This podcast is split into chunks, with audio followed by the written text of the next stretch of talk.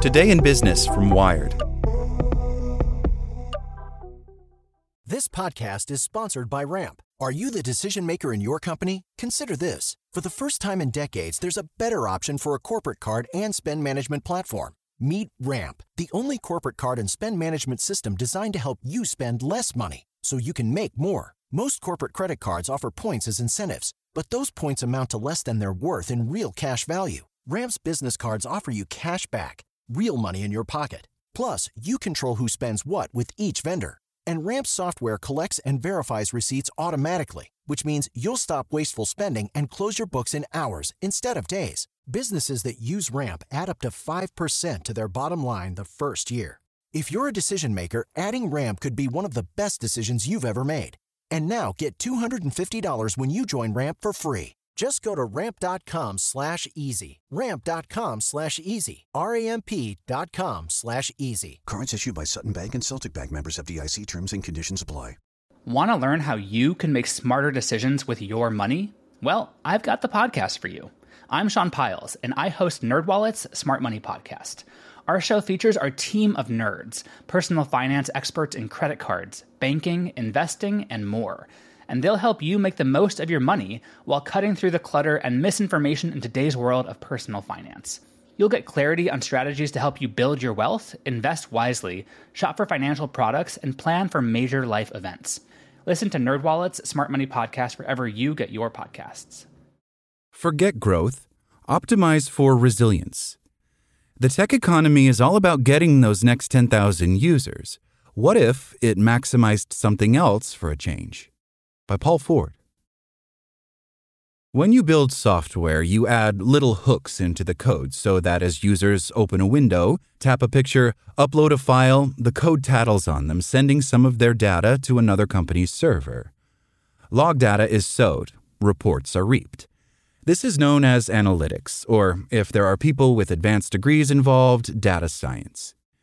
I co founded a software company, like a doofus, so I attend a weekly analytics meeting I nod at the Zoom camera and say things like, not surprising to see that drop off, or promising, but let's keep our focus on people who aren't engaged. My co founder runs product. I'm loosely in charge of the funnel. The funnel, in case you are blessed not to know, is an inverted triangle with horizontal stripes. The top of the funnel, the first stripe, is the stuff that brings in visitors advertising, YouTube tutorials, LinkedIn posts, newsletters, blog posts, all of the endless churn of content. Some fraction of those visitors sign up for the newsletter. That's stripe 2. And a fraction of those sign up for the product. 3.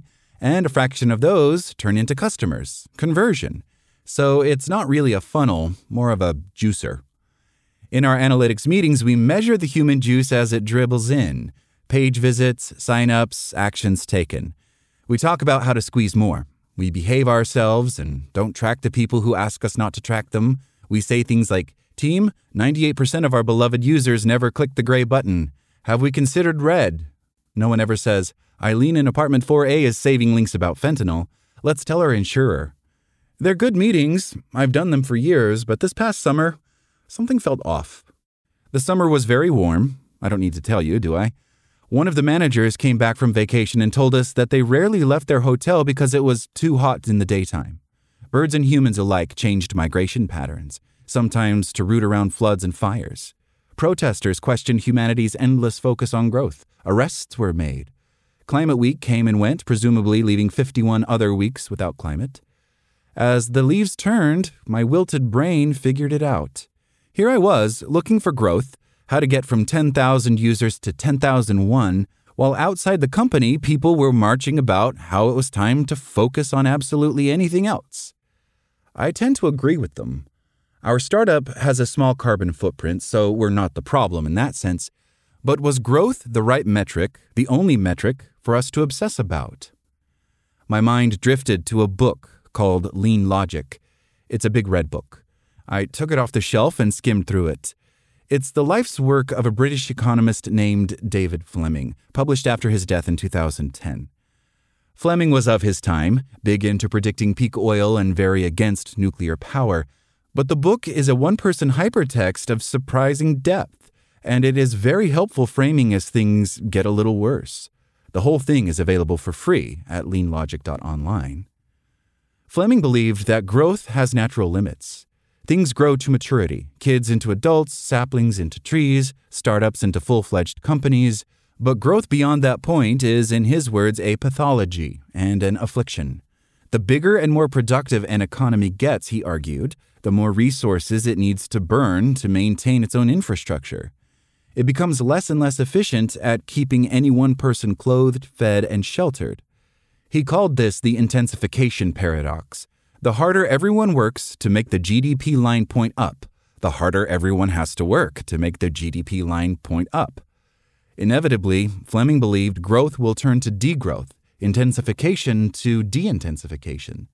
These are things to prepare for, plan for, and the way to do that is with the missing metric resilience. Fleming offers several definitions of resilience, the briefest of which is the ability of a system to cope with shock. He describes two kinds preventative resilience, which helps you maintain an existing state in spite of shocks, and recovery elastic resilience, which helps you adapt quickly to a new post shock state. Growth won't help you with resilience, Fleming argues. Only community will. He's big on the informal economy. Think Craigslist and buy nothing, not Amazon. People helping people. So I began to imagine in my hypocritical heart an analytics platform that would measure resilience in those terms. As growth shot too high, notifications would fire off to your phone. Slow down, stop selling. Instead of revenue, it would measure relationships formed, barters fulfilled, products loaned and reused. It would reflect all sorts of non transactional activities that make a company resilient. Is the sales team doing enough yoga? Are the office dogs getting enough pets? In the analytics meeting, we would ask questions like Is the product cheap enough for everyone? I even tried to sketch out a resilience funnel where the juice that drips down is people checking in with their neighbors. It was an interesting exercise, but what I ended up imagining was basically HR software for Burning Man, which, well, I'm not sure that's the world I want to live in either. If you come up with a good resilience funnel, let me know. Such a product would perform very badly in the marketplace, assuming you could even measure that. The fundamental problem is that the stuff that creates resilience won't ever show up in the analytics. Let's say you were building a chat app. If people chat more using your app, that's good, right? That's community.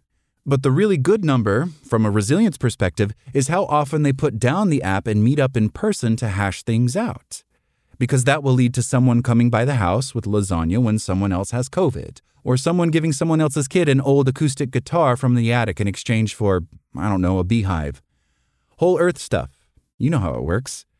All of this somewhat guilty running around led me back to the simplest answer I can't measure resilience. I mean, sure, I could wing a bunch of vague abstract stats and make pronouncements. God knows I've done a lot of that before. But there's no metric, really, that can capture it, which means I have to talk to strangers politely about problems they're trying to solve. I hate this conclusion. I want to push out content and see lines move and make no more small talk. I want my freaking charts. That's why I like tech.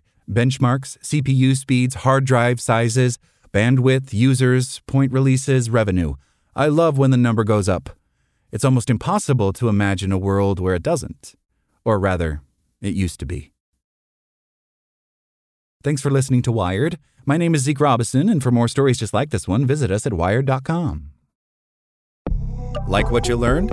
Subscribe everywhere you listen to podcasts and get more business news at wired.com/business. Okay, round two. Name something that's not boring. A laundry? Ooh, a book club. Computer solitaire, huh? Ah, oh, sorry, we were looking for Chumba Casino. That's right. ChumbaCasino.com has over 100 casino style games. Join today and play for free for your chance to redeem some serious prizes. ChumbaCasino.com. No purchase necessary. Full prohibited by law. 18 plus terms and conditions apply. See website for details.